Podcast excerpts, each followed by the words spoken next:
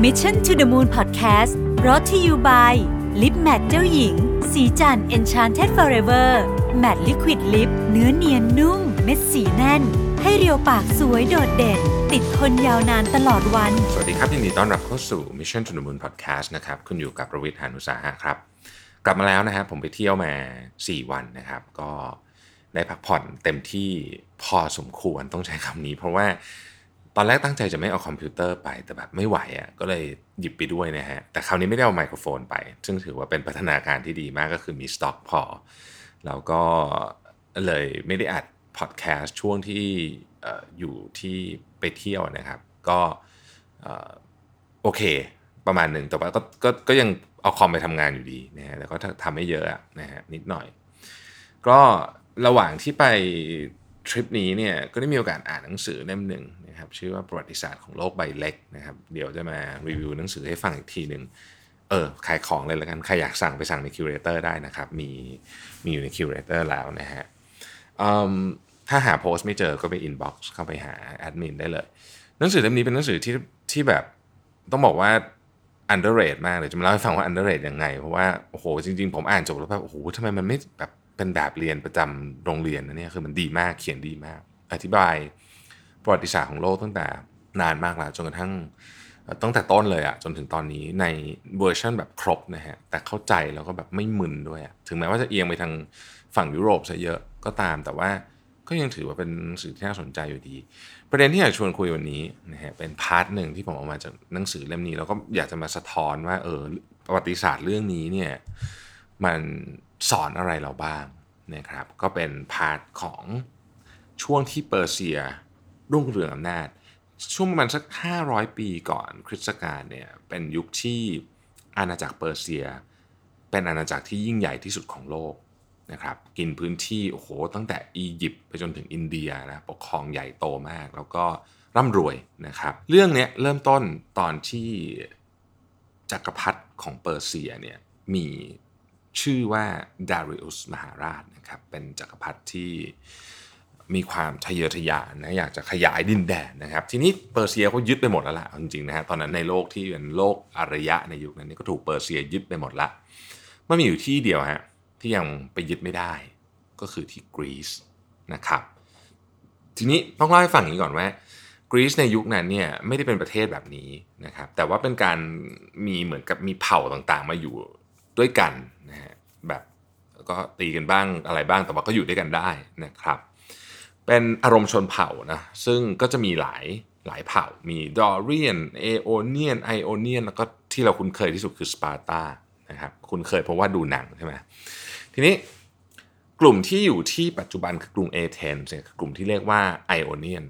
นะครับตัดกลับมาที่เปอร์เซียนะครับจักรพรรดิดาริอุสเนี่ยก็หมายมั่นปั้นมือว่า จะต้องบุกไปยึดนี่แหละเอเธนส์ให้ได้ เพราะว่าก็คือเป็นศูนย์กลางของทั้งหมดนั้นในตอนนั้นของของของชนเผ่าที่อยู่กันที่เราเรียกว่ากรีซเนี่ยนะครับ ก็จัดทัพเรือเลยนะฮะเป็นแบบเต็มแสงยานุภาพเลยนะครับนำโดยราชบุตรเขยนะฮะไปเลยนะฮะส่งไปเลยนะฮะก็ตั้งใจจะไปยึดเอเธนส์นี่แหละ แต่ว่าตอนที่จะไปขึ้นฝั่งเรือเนี่ยกองเรือเนี่ยจะไปขึ้นฝั่งที่เมืองชื่อว่ามาราธอนซึ่งก็อยู่ใกล้ๆกับเอเธนส์นะครับ กองทัพเรือของเปอร์เซียเนี่ยประกอบไปด้วยทหารจำนวน 70,000นายนะฮะในขณะที่กองทัพของกรีกทั้งหมดเลยนะฮะมีหมื่นเดียว 70,000นายเนี่ยจะว่าไปเยอะกว่าประชากรของเอเธนส์ตอนนั้นอีกนะฮะคือยังไงดูแล้วเนี่ยไม่ชนะเนี่ยคือคือคือแบบไม่ต้องแข่งไม่ต้องสู้ดีกว่า เพราะว่าแพ้แน่ๆนะครับ ก็แน่นอนว่าราชบุตรเขยของจักรพรรดิดาริอุสเนี่ยก็คิดว่าจะยึดครองเอเธนส์มาได้อย่างง่ายดายนะฮะ แต่ว่าเรื่องกลับไม่เป็นเช่นนั้น เพราะว่าแม่ทัพของชาวเอเธนส์ที่เป็นที่เป็นชาวแม่แม่ทัพของคนเอเธนส์ที่เป็นชาวไอโอเนียนเนี่ยนะฮะมีชื่อว่ามิลทิดาเอสนะครับเป็นแม่ทัพที่เก่งชาญฉลาดนะครับเข้าใจการรบเป็นอย่างดีนะครับ มีความเข้าใจพื้นที่แน่นอนนะครับเพราะเป็นเจ้าบ้านเนาะเคยใช้ชีวิตอยู่กับชาวเปอร์เซียด้วย ก็เลยเข้าใจไปใหญ่ว่ากลยุทธ์ต่างๆ ในการรบของชาวชาวเปอร์เซียหรือว่า ตำราพิชัยสงครามของชาวเปอร์เซียเนี่ยเป็นยังไงนะครับ นี่แทนที่จะตั้งรับอยู่ที่เอเธนส์ใช่ไหมปกติถ้าเกิดเราอาจจะคิดว่าเออหรือตั้งรับอยู่ที่เอเธนส์เดี๋ยวเดี๋ยวเดี๋ยวเปอร์เซียเขาจะบุกมาไม่ฮะกองทัพของมิลทิดาเอสเนี่ยคาดการณ์อยู่แล้วว่า เดี๋ยวกองทัพของเปอร์เซียเนี่ยต้องไปขึ้นแถวแถวใกล้ๆเอเธนส์ซึ่งเมืองมาราธอนเนี่ยดูแล้วน่าจะเป็นที่น่าขึ้นมากที่สุดนะครับ ก็เลยไป ดักรอก่อนนะฮะแล้วก็โจมตีกองทัพของเปอร์เซียแบบคาดไม่ถึงเลยนะฮะจนได้รับชัยชนะนะฮะตอนนี้ชัยชนะ step ที่1นี่คือเปอร์เซียถอยกองเรือกลับไปก่อนนะครับ แม้ว่าจะได้รับชัยชนะที่ชัยชนะกับกองทัพที่ใหญ่กว่าถึง 7 เท่าตัวนะครับ แต่ว่าถ้าเป็นคนทั่วๆไปอาจจะฉลองฉลองแบบชนะแล้วนะฮะแต่มิลทิดาเอสเนี่ยไม่นอนใจคิดว่านี่ยังไม่ใช่การถอยทัพอย่างแท้จริงนะครับ เพราะว่า การยกทัพมาที่ที่เมืองมาราธอนเพื่อมาต้านทัพเปอร์เซียเนี่ยมันมีประเด็นหนึ่งอยู่ที่เกิดขึ้นก็คือว่ากรุงเอเธนส์เนี่ยแทบจะปราศจากทหารโดยสิ้นเชิง เพราะฉะนั้นถ้าเกิดว่าเขานึกถึงวิธีการคิดของกองทัพเปอร์เซียเนี่ยนะครับมิลทิดาเอสเนี่ยก็คิดว่าเดี๋ยวกองทัพเปอร์เซียต้องตลบหลัง คือทำท่าเหมือนจะถอยแต่ไม่ได้ถอยจริง ตลบหลังแล้วกลับไปที่ตีที่กรุงเอเธนซึ่งตอนนั้นเนี่ยไม่มีทหารอยู่หรือมีทหารอยู่น้อยมาก นะครับ พอพอคิดได้อย่างนั้นปุ๊บเนี่ยก็คิดต่อเลยว่าจะทำยังไงดีนะครับต้องเล่าอย่างนี้ก่อนนึกภาพนิดนึงนะคือเมืองมาราธอนเนี่ยกับเอเธนส์เนี่ยมันเชื่อมกันทางบกนะฮะคือเป็นแผ่นดินเดียวกัน แต่กรีกเนี่ยมีเกาะมีหนามีมีอะไรอะมีแหลมอะไรเต็มไปหมดเลย เพราะฉะนั้นการเดินทางของกองทัพเรือเนี่ยจากเมืองมาราธอนเนี่ยมันต้องอ้อมแหลมเพื่อจะมาถึงเอเธนส์นะครับระยะทางมันไกลกว่าบนบก ดังนั้นสิ่งที่แม่ทัพของเอเธนส์ทำก็คือว่า ก็ยกพลยกยกพลกลับทางบกทั้งหมดนะครับ ในขณะที่กองเรือเปอร์เซีย ซึ่งทำท่าเหมือนจะถอยแต่ไม่ได้ถอยจริงเนี่ยไปทางน้ำนะฮะโดยมิทิเดสเนี่ยนะฮะซึ่งเป็นแม่ทัพของคือชื่อเยอะเดี๋ยวงงมิทิเดสซึ่งเป็นแม่ทัพของของเอเธนส์เนี่ยก็ได้เลือกนะครับทหารที่ชื่อว่า ฟิเดลปิเดสนะครับซึ่งขึ้นชื่อว่าวิ่งเร็วที่สุดเนี่ยนะฮะวิ่งจากเมืองมาราธอนเพื่อไปส่งข่าวนะฮะที่เอเธนส์แต่ว่าเนื่องจากระยะทางมันไกลมากแล้วเขาวิ่งเร็วมากนะครับโดยไม่ได้หยุดพักเลยเนี่ยเมื่อส่งข่าวเสร็จที่เอเธนส์เมื่อตะโกนส่งข่าวเสร็จที่เอเธนส์แล้วเนี่ยเขาก็ล้มลงและเสียชีวิตฟิลิปปิเอสเนี่ยครับนะล้มลงและเสียเสียชีวิต ซึ่งนี่คือหนึ่งใน ตำนานที่เขาว่ากันว่าเป็นที่มาของการวิ่งมาราธอนที่ผมพูดแบบนี้ก็เพราะว่ามันมันมีมันมีทฤษฎีที่ขัดแย้งเหมือนมาอยู่เหมือนกัน แต่ว่าเอาล่ะสำหรับเรื่องเล่าเรื่องนี้ อันนี้ไม่ใช่ประเด็นสำคัญนะครับ ก็เอาเป็นว่านี่คือที่มาของมาราธอนนะวิ่งมาจากเมืองมาราธอนมาส่งข่าวให้ชาวเอเธนส์นะครับกองทัพของมิลทิดาเอสเนี่ยก็เดินทางกลับมาถึงเอเธนส์เพื่อรอรับการมาถึงของกองทัพของเปอร์เซียนะครับ ทีนี้ อมาถึงพอพอมารอที่ที่เอเธนส์ปุ๊บเนี่ยกองทัพเปอร์เซียก็โผล่มาเลยจากเส้นขอบฟ้า แม่ทัพของกองทัพเปอร์เซีย ซึ่งเป็นราชบุตรเขยของจักรพรรดิเนี่ยเห็นว่ากองทัพของกรีซเนี่ยอ่านเกมออก พวกเขาไม่ต้องการสู้อีกต่อไปแล้ว เพราะเมื่อกี้เพิ่งแพ้ไปที่แรกที่มาราธอน กลับมาเปิดกลับมาที่เอเธนซึ่งว่าจะตลบหลังได้ นึกว่าจะหลอกได้หลอกไม่ได้นะครับ ก็เลยถอนกองทัพกลับไปทั้งทั้งที่ กองทัพใหญ่กว่าถึง 7 เท่า พูดแน่คือว่าไม่มี element of surprise ไม่มีอะไรที่จะได้เปรียบแล้ว ขวัญกำลังใจของกองทหารเปอร์เซียก็ไม่ดีเพราะเพิ่งแพ้มานะฮะแน่นอนว่าความพ่ายแพ้นี้เนี่ยสร้างความโกรธแค้นให้กับจักรพรรดิดาริอุสเป็นอย่างมาก อยากจะกลับมาจัดการต่อเหมือนกันนะแต่เผอิญว่าตอนนั้นเนี่ยเป็นจังหวะที่ชาวกรีกเนี่ย เออขอโทษครับชาวอียิปต์เนี่ยฮะกระด้างกระเดือกพอดีชาวอียิปต์นี่ก็เป็นหนึ่งในดินแดนที่เปอร์เซียปกครองอยู่ ก็เลยต้องเอาทหารไปจัดการกับอียิปต์ก่อนนะครับเลยเดี๋ยวยังจัดการพวกกรีกไม่ได้นะฮะเก็บความแค้นไว้ในในใจ เดี๋ยวว่าจัดการอียิปต์เสร็จจะมาจัดการกรีกต่อ แต่ว่าก็สิ้นพระชนลงซะก่อนนะครับจักรพรรดิองค์ต่อมาเนี่ยฮะเป็นจักรพรรดิที่เป็นเป็นองค์รัชทายาทนะซึ่ง เป็นคนสำคัญในประวัติศาสตร์คนหนึ่งที่ชื่อว่าเซอร์ซิสนะครับเป็นจักรพรรดิที่โหดเหี้ยมดุร้ายและกระหายอำนาจอย่างที่สุด เพราะฉะนั้นการบุกไปเยือนการบุกไปชิงเอาประเทศกรีกมาเป็นอาณานิคมเนี่ยจึงเป็นหนึ่งใน agenda สำคัญเลยแหละนะฮะตั้งแต่เซอร์ซิสขึ้นมาครองตำแหน่งนะฮะก็เป็นการแก้แค้นให้เปอร์เซียด้วยนะครับก็เซอร์ซิสก็เลยยกทัพบุกไปที่กรีซเนี่ยด้วยพระองค์เองเลยคือไปเองคราวที่แล้ว คราวที่แล้วเนี่ยดาริอุสส่งบุตรเขยไป คราวนี้เซอร์ซิสไปเองนะครับ อาจจะเป็นอารมณ์ประมาณว่าถ้าจะทำอะไรให้สำเร็จต้องทำด้วยตัวเองอะไรประมาณนี้นะฮะก็กองทัพเปอร์เซียเนี่ยตอนนั้นเนี่ยเปอร์เซียใหญ่ขึ้นไปกว่าเดิมอีกนะครับ ก็เลยมีกองทัพจากชนชาติต่างๆเนี่ยอยู่ภายใต้ทัพเดียวกัน คือเป็นเป็นชนชาติที่อยู่ภายใต้การปกครองของเปอร์เซีย แล้วก็เซอร์ซิสก็มารวมกันแล้วก็บุกไปนะครับ กองทัพนี้ที่กรีธาทัพไปที่กรีซเนี่ยนะฮะมีจำนวนทหาร 1 ล้านนาย เป็นหนึ่งในการออกรบที่ยิ่งใหญ่ที่สุดในประวัติศาสตร์ ทุกวันนี้เราอ่าวสงครามใหญ่ๆล่าสุดที่เรารู้จักกันไม่นับสงครามโลกเนี่ยก็คือสงครามอ่าวเปอร์เซีย ก็ยังไม่เยอะขนาดนี้นะฮะทีนี้กองทัพหนึ่งล้านคนของจักรพรรดิเซอร์ซิสเนี่ยเรียกว่าหมายมั่นปั้นมือว่าจะถล่ม กรีซให้ราบเป็นหน้ากลองเลยทีเดียวนะครับ ซึ่งดูแล้วมันน่าจะเป็นอย่างนั้นแหละเพราะว่ามันไม่รู้จะเอาอะไรไปสู้จริงๆนะฮะนี่กองทัพเปอร์เซียเนี่ยก็เดินทางมาถึงช่องแคบที่ชื่อว่าเทอร์มอพิลที่นี่มีประวัติศาสตร์สำคัญเกิดขึ้น ซึ่งอยู่ในตอนเหนือของกรุงเอเธนส์นะครับ ที่นี่คือที่ที่กองทัพทหารของ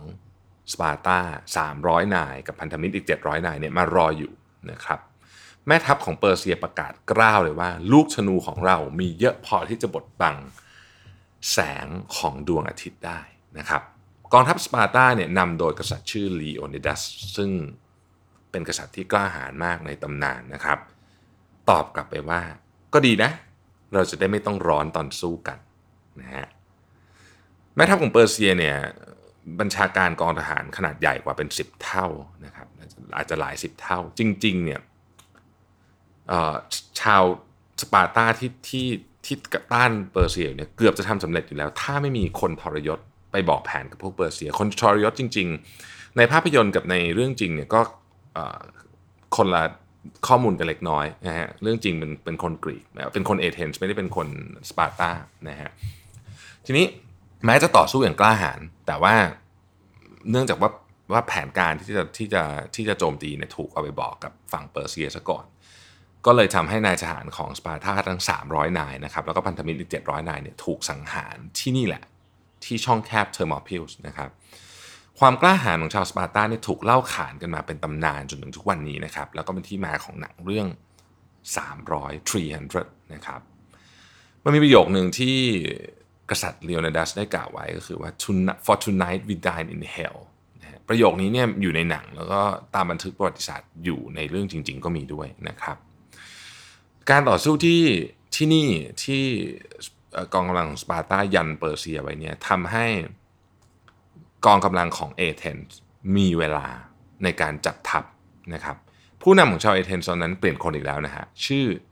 เทมิสโทคลีสนะฮะซึ่งเป็นผู้นำที่ฉลาดแหลมเช่นกันนะครับเข้าใจวิธีการรบเป็นอย่างดีนะฮะหลังจากชัยชนะตอนนั้นที่มาราธอนเนี่ยเขาก็เห็นว่ากองเรือของเอเธนส์ยังมีความแข็งแกร่งไม่พอ เขาก็เลยพัฒนากองทัพเรือขึ้นมานะครับเขาทำในสิ่งที่คนส่วนใหญ่เนี่ยนึกไม่ถึงเลย เพราะว่าเมื่อกองทัพของเปอร์เซียซึ่งมีขนาดใหญ่มากเนี่ยเดินทางมาถึงกรุงเอเธนส์คราวนี้จะเอาให้ราบให้ได้เนี่ยนะฮะปรากฏว่าจักรพรรดิเซอร์ซิสสิ่งที่เจอคือเอเธนส์เป็นเมืองร้างฮะก็เพราะว่าเมอร์ซิสโทเนลเนี่ยนะครับแม่ทัพของของเอเธนส์เนี่ยได้อพยพชาวเอเธนส์ไปที่เกาะหนึ่งชื่อ ซาลามิสซึ่งอยู่ใกล้ๆกับที่ตั้งของกองทัพเรือของเอเธนส์นะครับกองทัพกองทัพเปอร์เซียพอพอเจอเอเธนส์เมืองร้างก็เผาเมืองเลยนะฮะแล้วก็กรีธาทัพไปที่เกาะซาลามิสเนี่ยนะฮะ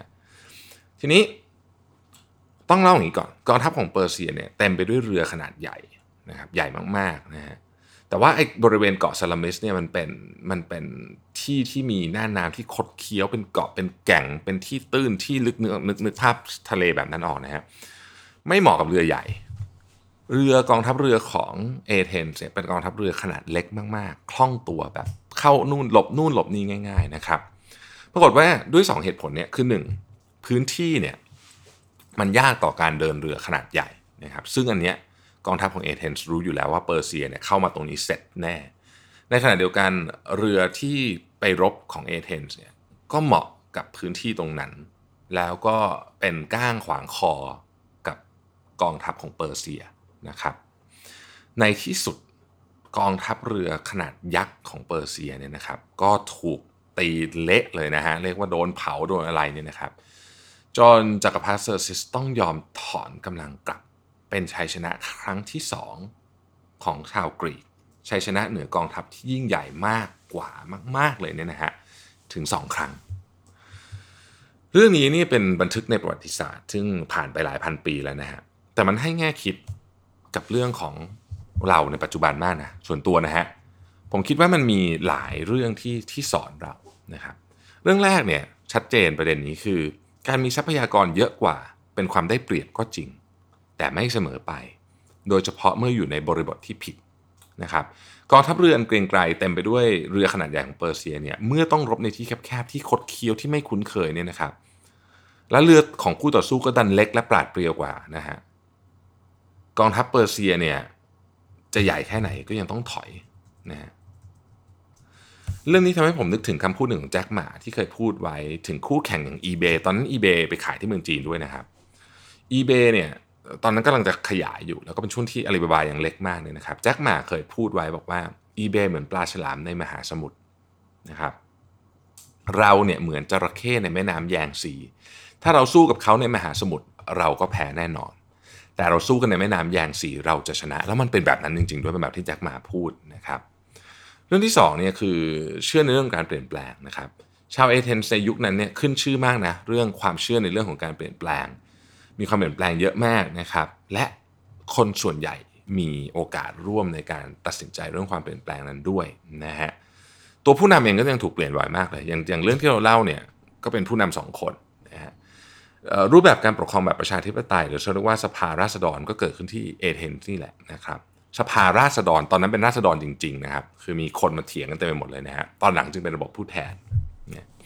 ดังนั้นเนี่ยคนที่เชื่อเรื่องการเปลี่ยนแปลงก็จะสามารถรับมือกับสถานการณ์ต่างๆ ได้ดีกว่า เรื่องที่ 3 ผมว่าก็เป็นอีกประเด็นหนึ่งที่น่าสนใจก็คือความกล้าหาญนะครับ ถ้าไม่มีทหาร 300 คนของสปาร์ตายันกองทัพของเปอร์เซียไว้เนี่ยจักรพรรดิเซอร์ซิสอาจจะยึดเอเธนส์สำเร็จไปแล้วก็ได้นะฮะ เพราะว่าเทมิสโทเคสเนี่ยไม่มีเวลาพอที่จะทำแผนการอพยพให้สำเร็จ ความกล้าหาญของจักรพรรดิเลโอนิดัสเนี่ยและเหล่าทหารสปาร์ตาเป็นเครื่องเตือนใจนะครับ ให้กับเราเสมอว่า วีรกรรมของความกล้าหาญเด็ดเดี่ยว จะได้รับการบันทึกและยกย่องไปอีกนานแสนนาน แม้ว่าผู้นั้นเนี่ยจะเสียชีวิตไปแล้วก็ตามนะครับ วีรกรรมของความกล้าหาญจะถูกบันทึกไว้และจดจำไว้ตลอดไปนะครับ มีคำพูดหนึ่งของกษัตริย์ลีโอนิดัสที่ผมคิดว่าน่าจะน่าจะเขาเรียกว่าไปนะ wrap up บทความแล้วก็ แล้วก็พอดแคสต์ในตอนนี้ทั้งหมดได้อย่างดีนะครับกษัตริย์ลีโอนิดัสเนี่ยได้พูดไว้ว่า if you men think that I rely on numbers then all Greece is not sufficient for it is but a small fraction of their numbers but if your men's valor but if on men's valor then this number will do นะครับแปลภาษาไทยง่ายคือว่าถ้าดูแค่จำนวนนักรบเนี่ยเอามาทั้งประเทศก็ไม่พอ แต่ถ้าดูที่ความกล้าหาญคนแค่นี้ก็เพียงพออยู่แล้วนะครับ ผมคิดว่านี่คือ mindset ของการทำทุกอย่างไม่ว่าจะเป็นสงคราม ไม่ว่าจะเป็นการต่อสู้เพื่อความเชื่อหรือบางอย่างของเรา หรือการทำธุรกิจก็ตาม ขอบคุณที่ติดตาม Mission to the Moon Podcast นะครับ สวัสดีครับ